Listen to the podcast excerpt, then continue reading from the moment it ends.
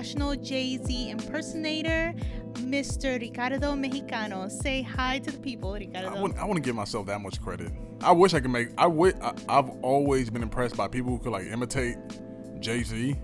Like, this, it's how like I, I've always loved that. Bruh, you sound just like no, Jigga no, right I, now. no, I don't. Yes, no, I you don't. do. No, I don't. No, I don't. No, no. I Oh. appreciate that, but nah, not even close. Uh, Mm. what's up, everybody? Ricardo Mexicano, Mexican Nazi in the building. Ready to get into some debauchery. Ready to get crazy. You already know what it is. It's a Friday. I'm tired. I've been moving all day. I moved out of my apartment in April, and that made me realize how much I hated moving in general. Well, see, whenever you and I moved to uh, Fort Worth and stuff, like that's when we're really gonna know like who's the real hoarder and who's uh, I don't know. Like I feel like being friends with someone and living with someone are two completely different things. So we're about to get into it. Like our podcasts are gonna be very interesting when we move up there. I I don't even want to. I can't even imagine how I hear right now because I I was so I was sneezing so much earlier because of all the dust going to my storage unit. Like right now, just my sinuses are acting up. So I know my voice is probably gonna be a little bit rougher than uh, than usual. So, you just sound like Jehovah with a cold. Then that's maybe what it is. yeah yeah yeah.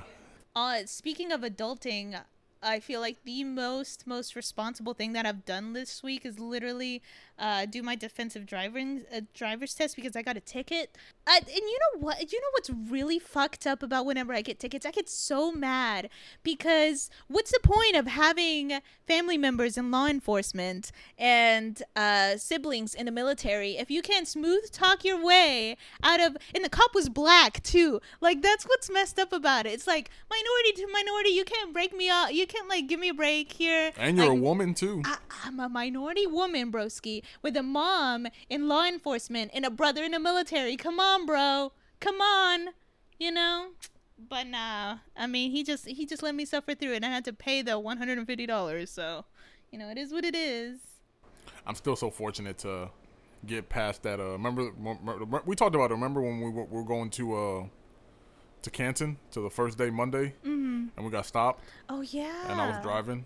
Yeah, that's and he- true. the cop gave me a ticket, and the lady could not find me. I called her for like three days in a row, trying to do the responsible thing, and eventually she was like, "We cannot find you." The officer said they can't find you, and I just was like, "Cool," and that was December 2018. See, and that's how that's how you know you're a rare breed of a minority, Ricardo, though, because like no other minority I know would have tried that fucking hard I was to pay trying. their ticket. God bless me. He saw how hard I was working. He was like, "You know what?" I'm finna, I'm finna take it off your book. Like you don't even, you don't even got to pay, young child. Like you know, something like that. You know what? I'm actually surprised. Not that I would have broken off on some like angry Latina stereotype with that uh, black officer that gave me that ticket, but I sometimes wonder if people expect that out of me, you know? Because it's not exactly like I'm white passing, you know? Maybe over the phone that people don't know automatically, you know, just by the sound of my voice that I am uh, Latin or Hispanic or what have you. But I do know by just the looks of me, you can look at me and automatically tell that I'm Latina of des- that I'm of Latina descent. And whenever you walk into a room as a Latina and like something goes down, uh, people almost kind of side eye you, waiting for you to react in some sort of way. And I don't know, as a Hispanic man or a Latin man, that you've ever ever experienced that sort of thing, or is it just an exclusive thing to our gender? I think it's probably more like female based. Mm-hmm. Yeah, because I don't think there's like a with Mex with like Hispanic men, uh, Latino men. I think it's always been that we're supposed to be like the smooth playboy lover kind of thing. Like that, Uh-huh, that's the that's all, suavecito kind. yeah, yeah. That's always Yeah. been like the stereotype. I don't think there's ever been. Justin Bieber did that for I you. don't think there's ever been like a a like angry Mexican. I guess you could say like for any minorities, it's For like that. being celoso, maybe. For Yeah. being like the jealous Latin lover. Maybe that's a stereotype you guys been given. May probably yeah. That that would probably be the extent I think I could think of when it comes to like angriness. I think the more of like the like the angry, mean Hispanic comes more from like gang culture. Like when you know when people think of like I don't know people what just you know just the, just the negative stereotype that they give you that you're involved in you know something you know whether that be gang, whether that be drugs, and you know, you can just be a completely normal person, but because people may see a different side of you that they normal, don't normally see, they can start to associate you with you know dealing with this or dealing with that, and that's why you act the way you do. It's hard to walk into certain rooms, especially when uh certain rooms when you're ready and willing to be, you know, that professional counterpart of whoever you're facing, but there is this idea you know, again, it's like one of Cardi B's songs, you know, when you think about, you know, everyone's expecting you to be the spicy mommy hot tamale. And that like and that drives me crazy because first of all, again, like we've already gone over and over on this podcast how like nobody can fit into any one box, right? And second of all, it, it's hard enough to be a woman in any sort of professional setting knowing that people are going to write you off as emotional, whether it's like being too sad or whether it's, you know, flying off the handle for this or that. But when you have one stereotype put on you because of your gender and then another similar stereotype stacked on top of that because of your race, and it it, it becomes doubly as hard to overcome people's preconceived notions of you. Uh, yeah, I've never understood the whole like being crazy, you know, because it always goes, you know, it, it always, always, goes to that. It always goes to the, the Sofia Vergara temper. Right. It always goes to the oh, you're gonna date a you're gonna date a Latina. Like, watch out. She's mm-hmm. gonna one day you're gonna she's wake gonna up. Slash your tires. Yeah, she's yeah. She's gonna, gonna slash your tires. your broke ass. You know, she might shank you. You know, like yeah. you know, which you know, in a in a in a comedic aspect, I I can see where, but like when you actually talk about real relationships and like really trying to get to know someone and you kind of have that thought about them, then it kind of really Okay, so and let's not be completely one-sided here. Like stereotypes are based on some sort of seed of truth, okay? Like right. obviously there is when you come up from a certain culture, when you come up from a certain neighborhood, when you come up from um a certain way of life, you grow up a certain way, right? But to throw a blanket on top of everyone and say that this is the only way that this person can be, that sort of defeats the purpose of really getting to know a person who they are professionally and what they really are capable of you know so like yes i might have a temper yes i might fly off the handle or i might not and i might be completely calm and i might know like twice as much as you do if you only give me the chance to actually show you know like what i'm about yeah for sure yeah i think it's all about being open and not really like we said before putting people in a box mm. um I think it also has a lot to do with like just media in particular. I was like, about to say like, like TV, like, like yeah. TV from like you know, especially like from the 40s and 50s when they would display like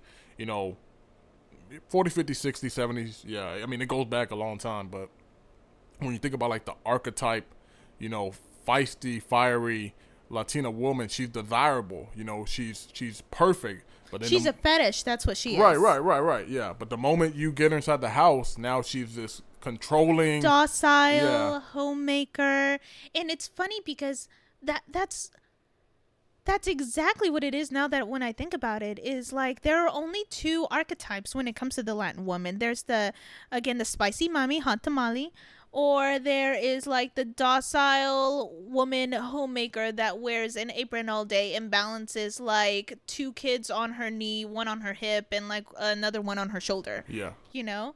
And there is no in between for us. And like, where in that is the space for real characters in TV and real characters, real people in real life? Mm-hmm. You know? I think more and more we get into like more real representation of uh Latinos. I think we see it represented better. Uh, I mean, I, I, remember in Gentefied, like the mom character, mm. that was the mom of um, what's her name? Uh, what's her the name? artist, the artist. Uh, yeah, I know exactly who you're talking yeah, about, but I don't remember um, her name. Yeah, I, I really like the way they developed her character. She had a very, uh, or, or like very real. Like it wasn't pandering. It wasn't. Uh, I think maybe the more. I think if you wanted to stereotype anything, I guess it could be the, the very grouchy mom that would you know throw huarache at you. I mean, that's like the yeah, but they but no, yeah, but they dropped in sudden nuances to like you and know, they dedicated a whole episode yeah, yeah, to just sure. her and yeah. showed what her entire life encompasses and why she is the way she is. You know, stereotypes are born not out of like this is your race this is your culture so this is naturally what you have to be stereotypes are born out of financial discrimination or whether it's uh, growing up in certain neighborhoods where we see the uh, habitual patterns of the way that we have to grow up over and over again that makes us how we have to be. Like we would not have the huarache throwing, apron wearing mom stereotype that like slaves away uh, at the seamstress workshop every day if that was not the if that was not a good majority of what we had to grow, up, grow up with as hispanics that had to just get whatever job they had to get Yeah, right. Yeah, it's reality, but it's it's reality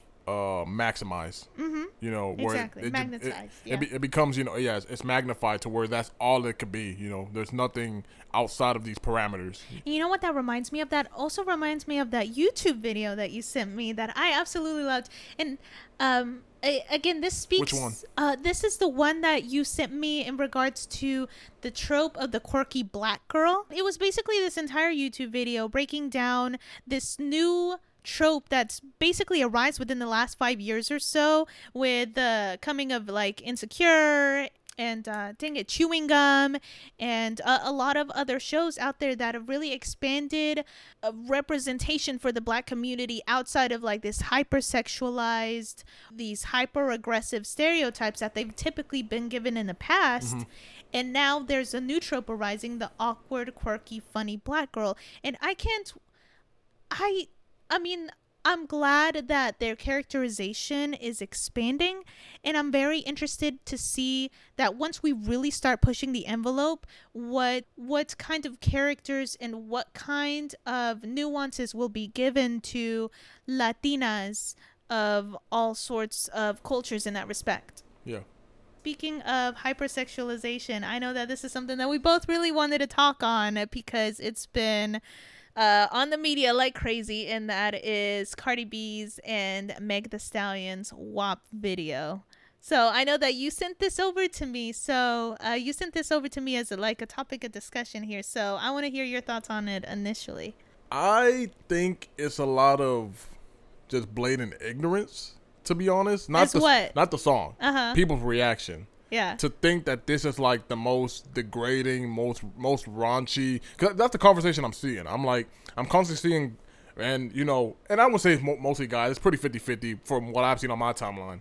You know, people saying like, "Oh, this is Tell the me worst." of some of the backlash that you've been seeing, like some of the craziest backlash you've been seeing. I mean, like that video I showed you. That's not the craziest. She kind of made some points, but she was kind of tone deaf. Also, in some some of the stuff she was talking about in that Mm-hmm. little Twitter video I showed you.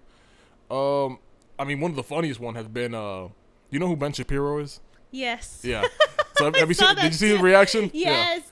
I think I think that's like one of the funniest one, but that's also Uh-huh. so, but that's but Ben Shapiro Ben, Sh- ben Shapiro, he doesn't care about rap. He doesn't care about hip hop. He's He- just trying to be on the trending, and Yeah. I mean, he made it, so good for him. He got in. He broke through that algorithm. he's a very conservative person. Yeah. So when he sees, you know, and this is nothing new, you know, adults, giant, you know, governments have been trying to do this for years where they, you know, Two Live Crew had to deal with it like in the late 80s when it came to, you know, having these sexually explicit lyrics Mm-hmm. and on they were their. way more raunchier than anything that uh, Cardi B and Meg said in there. Yeah, so I- I, I don't lit- understand why people are flipping the fuck out. I listened to it. Like I think I, I think I, I didn't listen to it the day it came out. I think I listened to it the day after, Mm-hmm. and I was like, okay, yeah, there was some stuff that doesn't really apply to me because I'm a guy, and I'm like, but I, but I'm like, yo, get get get get get your stuff off, you know, cool, Yeah. you know, get your stuff off, sis. That, that's you know, talk your talk, and but then I'm like, but then when I start seeing the conversation, like, oh, this is setting women back, this is this is this is that.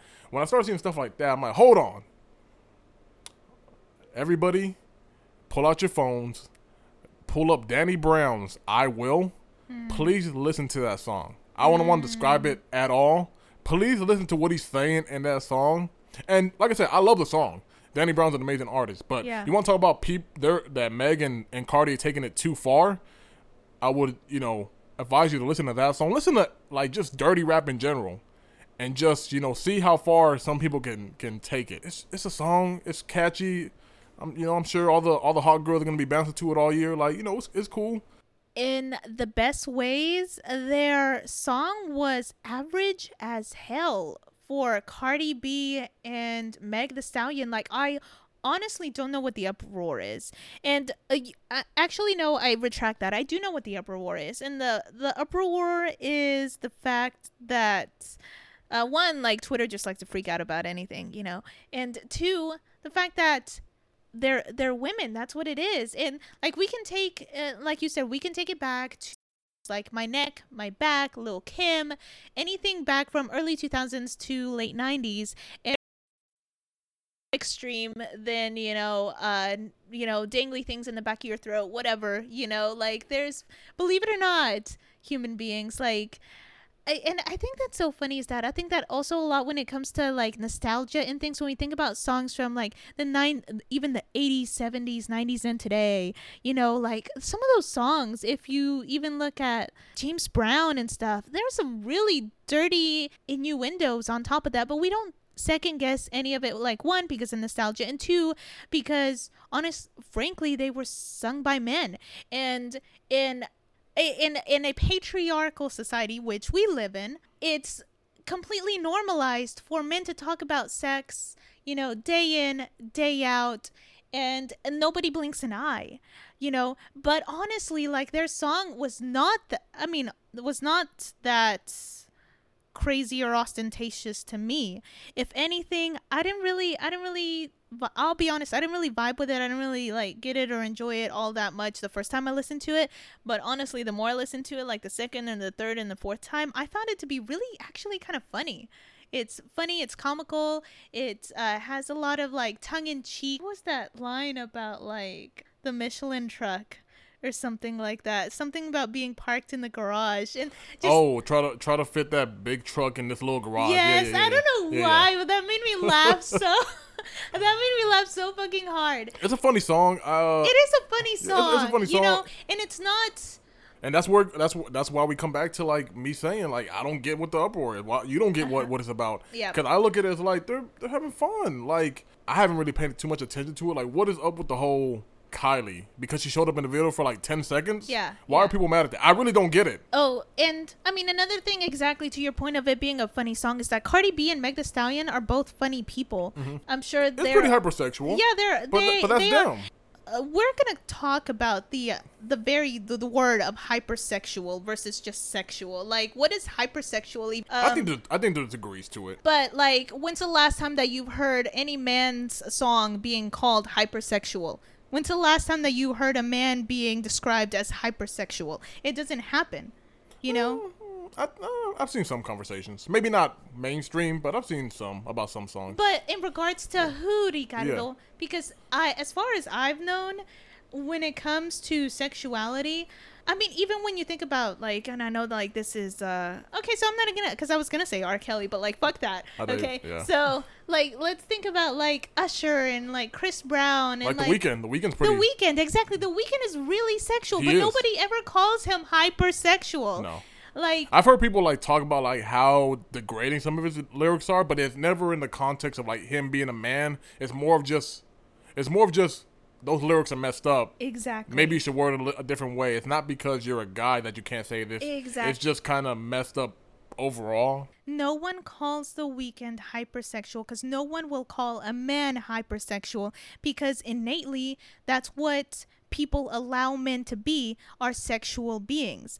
Um, but anyway, I'm getting like way off the handle. What was what was the thing that we were talking about before we got into the definition of hypersexuality? I just um, want to know what that deal with Kylie is. Like yeah, every, every, yeah, yeah. everything, everything you say is like everything you say is like, yeah, you have valid points for yeah, sure. Yeah. I just want to know what the uproar with Kylie was because I'm like, she was in the video for like five seconds and people got mad. I, I really don't get it. The I, comparison with her, uh, the deal with Kylie was uh, the fact uh, was all in comparing her to Normani. You know, so Normani was like a, a, couple of seconds afterwards. And the thing is, is that with Kylie, she had a whole 30 second pause in a song where she was like strutting, you know, very alluringly down the hallway or whatever next to a lion. And they cut off to like literally a two second clip of Normani, who's you know known to be a really really like badass dancer. Yeah. They basically said, "Why would you, in a space of trying to empower women, uh, let Kylie, a white passing?" A privileged human being have 45 seconds in your music video while Normani, a black talented woman with actual like a skill set for your video which is dancing, have like a 2 second cut, you're just being privileged and racist. That this is what people were telling Cardi B you know, which I think was so silly, but that's basically what it was about. Uh, I think that's dumb. Yeah. I really think it's dumb. Yeah. Like, okay, I can see your point if there was like any concrete evidence to like really, cause you can't you can't compare. That's what I'm saying. Like, yeah, could you, in your own opinion, could you say, hey, I wish Normani would have you know done a little bit more dancing, had a little bit more screen time? Yeah, I'm pretty sure there are fans of her that maybe wanted but to say that this video by two women of color, a very fun, exciting video that all you took to, to watch all that and to for all you to take away was the fact that Kylie was in there and that somehow made you mad. I I really don't I don't really see Not be in there if you want her to be in there. Like, Right, what's Ky- the big deal? Kylie's problematic for many reasons, but I don't I wouldn't say this is this is even This is one of them. Yeah, no, not at all. Like, Yeah. it's just, I don't get it, man. Like, I, I, and that's why, like, I had to ask you about it because I had no idea. Because, like, when it gets to topic, I love, I love, you know, getting into the into the nitty gritty, into like just the dumb Pop conversation. culture, I, I can follow dumb conversations, but I, I myself have limits. Like, once I, once I see stuff like that, just to have no grounds. You know, if I can see that A you certain level of ignorance that, like, even uh, you and I won't fuck with. Yeah, I mean, if you have a ground to stand on, Yeah. and you and you and you can make some points as to why something might be racist, as to why why it might be sexist, why Or just promo- come from a privileged place. yeah, I can I can I can get behind you, you know. But if if your gripe is that Kylie Jenner, who yes, she's privileged, she's white, yes, we know this. You don't have to point out the obvious. But the fact that she was in one of her friends' music video more than Normani, I mean, uh, people also don't realize that there was more people beyond Normani. There was uh, Rosalia was in there too. Right, You know? and and I think that and I think that's very sad that the fact that you would center your attention around here instead of like praising the women that are actually yeah. you know in the video. And that's the thing is that they were literally looking for something negative to point out. When you think about that, uh, in essence, that video had so many badass women in it. Even if it was just for you know whatever the heck their screen time was, I think is pretty irrelevant if you ask me. Like I remember, and I know that you don't like the song. What nice for what? Oh, how do you read my mind, Ricardo? Well, how do you just- read my no, mind? I was just thinking about it because I remember when Drake got like backlash for the video because I think they said he didn't have enough dark skinned black women Which or is you know You had Issa, you know, and of course you had like the badass Tracee Ellis Ross. You had uh the girl from Grownish and Blackish. I keep forgetting what her name is. you had um I can't remember. I hate that I forget her name, but uh, she played um sister, the smart one in Black Whose Panther. sister? Oh yeah, yeah, yeah, And Black yeah, Panther, yeah, yeah, the yeah. really smart sister, exactly the who you're talking scientist. about. Yes, Yeah. yes.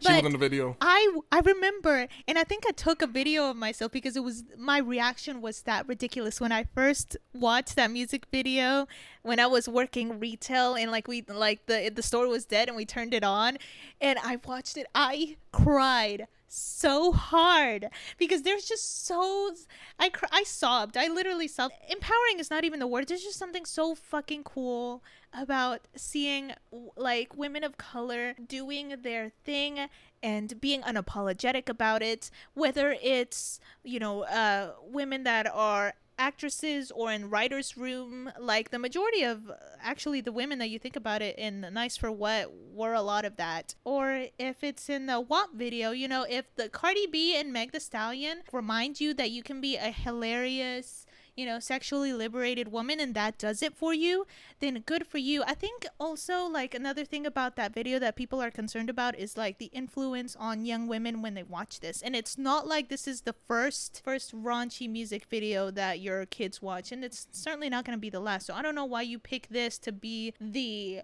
all's hell's coming loose for your young teenage daughter and now you have to extra protect her and extra like shield her eyes from, you know, the devil's work.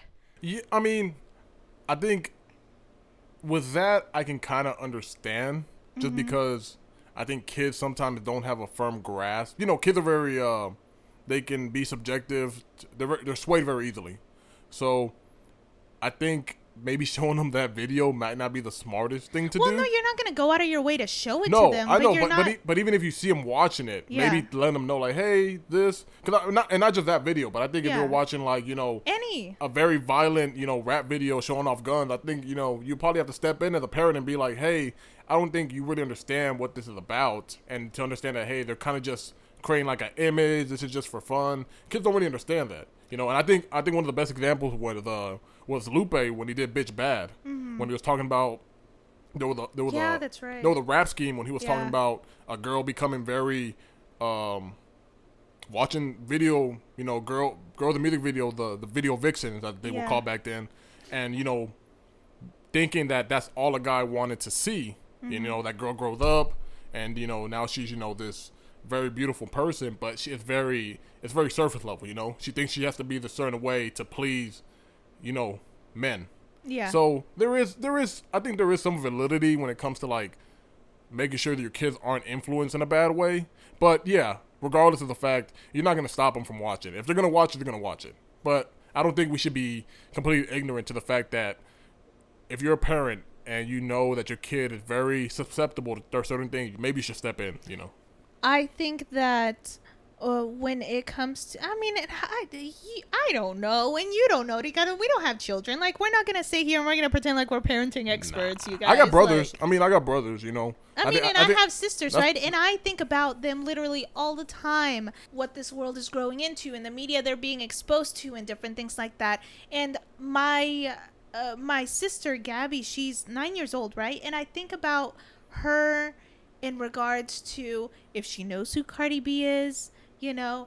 If uh, would I be okay with you know that you know what I think about? I think about that uh, scene. I don't know if you've seen this. If you I think about that scene in Mean Girls where uh, the mom is coming home to the mom and the older sister's coming home to the little sister and she's uh, uh, dancing to the My Milkshake brings Yeah, all the boys yeah. to the yard music Yeah. video. And like I'll be straight up with you. I don't want that to be my sister. I don't want to come home and see Gabby doing that shit. But and so honestly like i'm not gonna steer her towards those videos and i'm gonna obviously explain to her just like the idea of sex in general that this is something that older people they have a choice to do when they come of age uh, Mm-hmm. and that. but event- as a child you had I, I, don't No, know and well, yeah, you, you're on you were on the right path. That you, Yeah. should, you should tell her like, hey, eventually you'll come to that point in your life where you can Well, you make get a make you can make a choice. If you wanna if you wanna dance like that, go ahead. Yeah. If you don't want to, that's fine too. if you want to dance like that and get a law degree go a fucking head Yeah, miss i'll yeah. be proud of you as all get out yeah, exactly. You so, know? and I think, like I said, I think it's just all about. It's all about a balance. I know, I know it's very cliche to say, but it's all it's all about Yeah. really balancing just certain. Cause like, I'll take me for example. I love ignorant stuff. I was exposed to stuff I should have never been exposed to at like nine years old.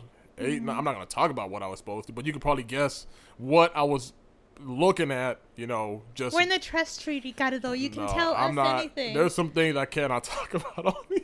this is the in living Spanglish family, Nah, Ricardo. uh, Let maybe it all out. off off air, off Uh, the record.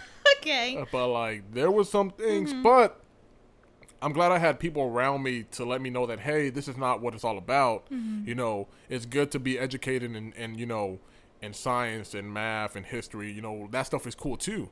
And you know, me being the little young nerdy Mexican boy that I was, being attracted to you know history, uh, you know, poetry to an extent. You know, as I gotten older, I've, I've appreciated writing and like uh, reading. You know, even though I don't really read as much as I wish I would, um, I started getting into that more and more. But I never lost that that ignorance out of me. Like when it came to like the stuff that you know, it's always like not always in the back of my mind, but it's just stuff that I just grew up with, and it just became normalized to me. But as I as I'm older, I think about it. I'm like, man, I don't think I could ever imagine my little brother. He's 12 now, but I, I don't think I could ever imagine him. At, Get into the kind of uh, yeah, I mean, so- ignorant-ish that the- you got into. The stuff that I got into, I'm like, Ugh, I was doing some pretty, Mm-hmm. like, okay, I'll, I'll say one. When I was like seven, my cousin showed me these playing cards, Mm-hmm. Like you know, just regular poker cards, and but they weren't normal because on each one of them they had, they had a naked lady. uh, I on the- love how you say that. So they had a naked lady. yeah, Yes. I'm going back to I'm going back to me being seven. Yeah. so yeah, they had this they had this bra that was completely. Uh-huh. It was uh, completely in the news. Yeah, she was completely a bucket naked. Yeah, you yeah, know, yeah. as we say. uh, and I remember looking at the card Uh-huh. and seeing how fake her boob was, Hmm. and like, but not even knowing it at the time, and then seeing how hairy she was down there. And for me being a kid, just looking at that, I'm like, huh, that's that's cool. And like I remember just looking at it, like just very interested, you know, because Uh-huh. at, at that age you don't you can't comprehend. It's a it's a very mystifying. Thing yeah, it's a very seven-year-old, yeah, especially seeing like a grown voluptuous woman. Yeah. like something like that. Where like for me nowadays, that just completely turns me into like caveman when I see a woman that's shaped Mm-hmm. very well and that's beautiful and like all types of way that that completely like just short circuits my brain. I Mm-hmm. can't think. But seeing that as a kid, I'm like you know just very intrigued. Like man, what is this? Like I can't understand. And it's shortly, and then it was all downhill from that. I gotcha. I gotcha. And you know what? You're very.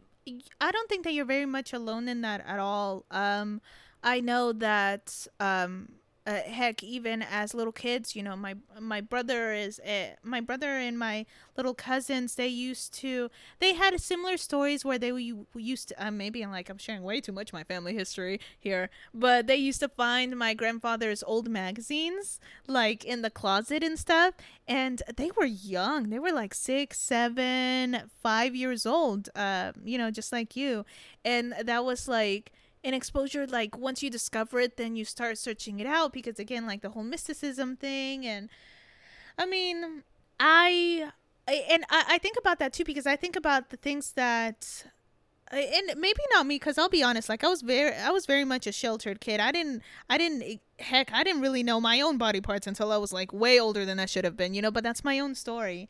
And um but i know for a lot of kids they they picked up on a lot of this stuff early and so when we have younger brothers and sisters we think we look at them and we think do you do you know what do you know what a penis looks like Yeah, I mean, my little brother will sometimes throw out a question, and I'll just look Yeah. at, and I'll just look at him and be like, what do you know broski? I'm like, no. Usually it'll just be me. Like, you'll find out one day. Yeah yeah, Yeah, or yeah. like, or like, if I'm really brave and I feel like he can handle it, I'll be like, just, just Google it. It's You- so it's so funny because we uh, like on one hand like being the older sibling and also and I think that this comes also like when when you're an older sibling especially like you almost become like a second parent right and I have so many times where I look at my siblings and I want to protect their innocence in a way which is almost I don't ever know if it's the right thing or the wrong thing because, you know, me knowing as much as I did when I found out about it, like that, that's part of what made me who I am. And I also, I've seen, because I've had friends like you, and I've had other guy friends that have told me the stories, that told me the nitty gritty of like finding, you know, Playboys when they were four and that sort of thing, of knowing what the opposite sex is and knowing what sex is really, really early and what that did to them and what that affected, how that affected them into the long run. But I also know of stories like mine where I didn't really know of sex or of my own body parts until like way way way later and how that sort of stunted me sexually when I did come of age and how I had to learn everything that I quote unquote was supposed to know in my early 20s that most people had already learned when they were like 16 17 years old you know? So is it better to learn too early or to sort of protect their innocence until a little too late you know that's sort of the game that i like have to debate in my head when it comes to like having younger siblings Uh, I feel like when they find out, they find out. I Mm. think I'm more. I think I'm more on on that scenario because yeah i'm not gonna flip out when gabby starts asking me questions you know i think that i want to be as honest with her as possible without getting into the details you know yeah, because as for one, I don't think I would want to expose my brothers, my kids, and stuff like that early on. But I'm glad that I was to an extent Yeah, exactly because you know, like you said, I, I think I did learn about some things. But even then, stuff like that that doesn't that didn't show you what it's really about. Like stuff like that is so superficial. Like I'm glad that for me viewing stuff like porn or you know whatever it may be, I'm glad, and this is just for me. I'm fortunate to be strong minded enough to not let that become a reality for me. So what I'm trying to say is that I never let what I saw in porn or magazines, whatever have you, whatever kind of medium, I never let that become reality for me. I never mm-hmm. expected women to be that. Mm-hmm. I never expected my sex game to be that. Mm-hmm. Like, you know, did I definitely take some pointers by watching guys doing? Oh yeah, oh yeah. I mental. I I remember making notes in high school. how your boy's about to be tearing it. like, Tearing that game up. yeah, yeah, exactly. Like, like, yeah. I'm glad that I was strong, willing, uh, strong-minded enough to like never let that become reality for me, and like view women as, well, aren't you supposed to do this now? Or, or if you don't look, if you don't, if you're not freshly shaven down there, that we can't do anything, you know, kind of thing. You know, like I'm, I'm glad for me at least. Man, fuck that. I mean, but a lot of guys think that. You know, Uh-huh. it's uh, it's really messed up because you know guys view certain depiction of women, depiction of sex, and that quickly becomes what they Their expectations. Yeah, it becomes their expectation, and then you know, and then you know from there you can get into like misogyny, you get And into like that's a whole different like we're only like an hour ish long podcast, Yeah. folks. So you know, How do we even talk about this? I don't even. Oh, because oh yeah, because the WAP video kids Wap, protecting. wap, sí. Yeah, the WAP video kids protecting them, and then now this. Okay, yeah. Uh-huh. I think we kind of covered the Yeah, uh, yeah. the holy, the unholy circle of uh, this. Uh, Uh, yeah, the holy s- circle of debauchery has been touched on. No pun intended. Yeah. Uh, see, but um, okay. Well, another thing in uh, another thing that I recently saw on Twitter, which is that uh, AMC just recently came out with an announcement that they're gonna reopen, I believe, on August twentieth with fifteen cent movie tickets. So.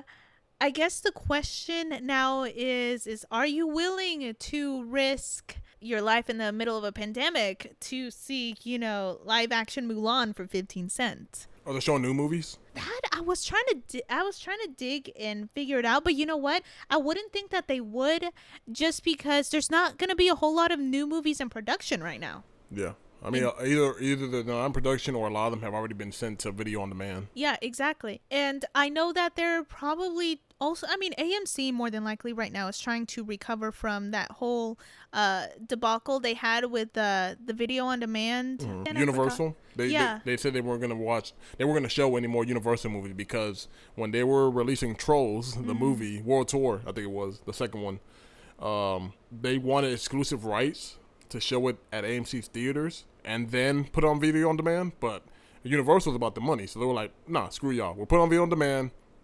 And then AMC is like, "Well, we're never gonna show Universal, you know, movies ever again." Which, when you think about it, like they're not gonna do that. And and then months come later, and yeah, they come to an agreement where they're gonna show Universal. So it was it was all cap. Like they were they were never gonna do that. For like it's too much money to pass up to not show Universal. Were Universal really one of the biggest movie movie studio studios I mean in the world? that's that's a ballsy move there to even pretend that you're going to do something like that because uh, again like all the deals that are tied up between video on demand and all the movies that are non eh, not in production this this is just a bad look for them overall because for like woke Twitter. Basically it just makes them look really really negligent to what's going on with coronavirus y todo eso because now what like you're just going to uh you're just basically bribing people with really really cheap ass tickets to come here and potentially get a disease in the middle of, of the pandemic. Because i believe in texas i was uh, i read this article that they said that in texas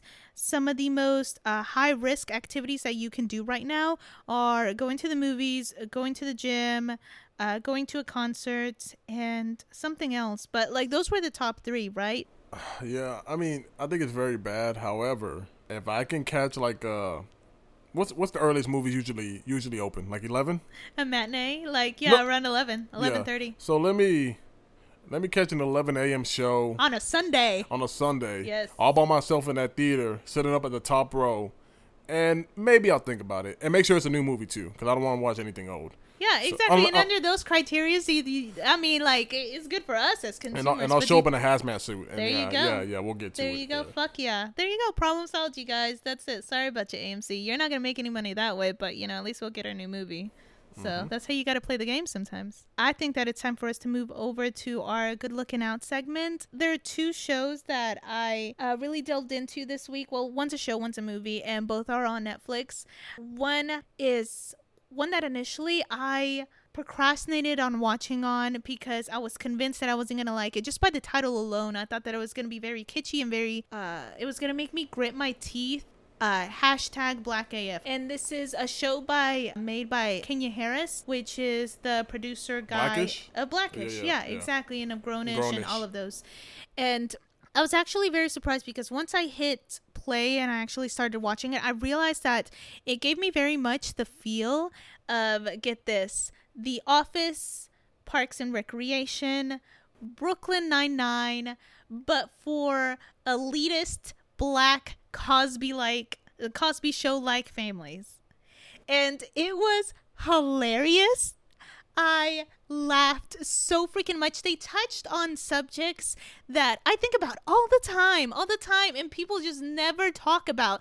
Because basically, it's like an entire documentary style TV show about Kenya Barris and his fictional wife, Rashida Jones, and their six children, right? And they do a very documentary style. They go through their life and like hilarity ensues. And they have one episode where he has a gig, like critiquing a certain movie, right, in Hollywood. And he's supposed to give his honest opinion about it. But the movie itself, it's supposed to be a very quote unquote woke movie with like all black casting and uh, a black director y todo eso. But the problem is, is that he thinks it sucks you know and he doesn't like it. And he's and he and his daughter now have to go through this thing of like well are we going to give them our honest opinion?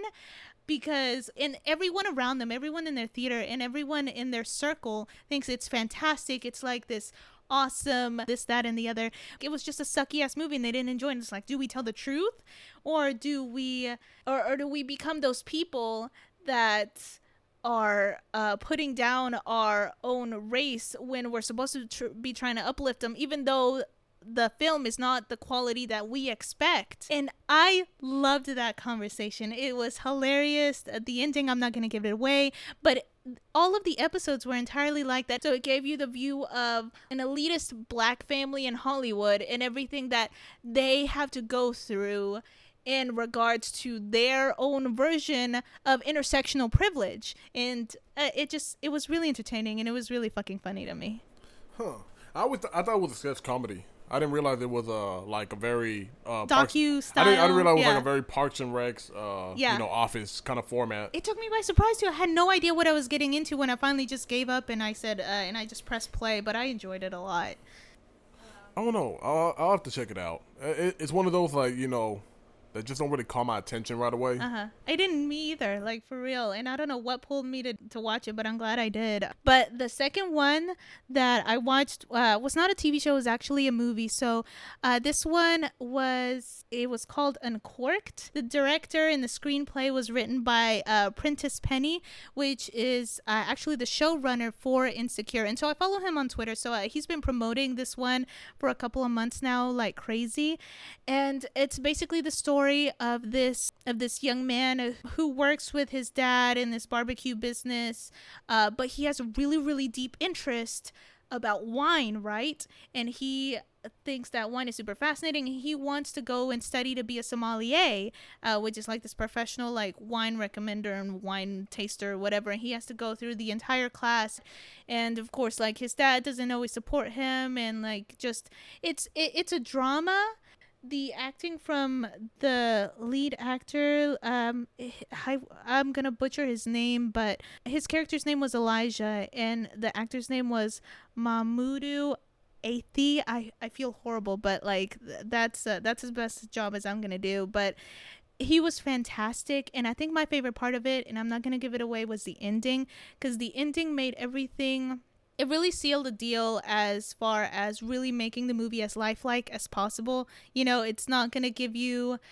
uh, the ending that you expect just because you want everything to be tied up with like bows and rainbows and everything like that. It was just a really honest telling of a man who has an interest and goes all out for it, and things don't always turn out like you expect.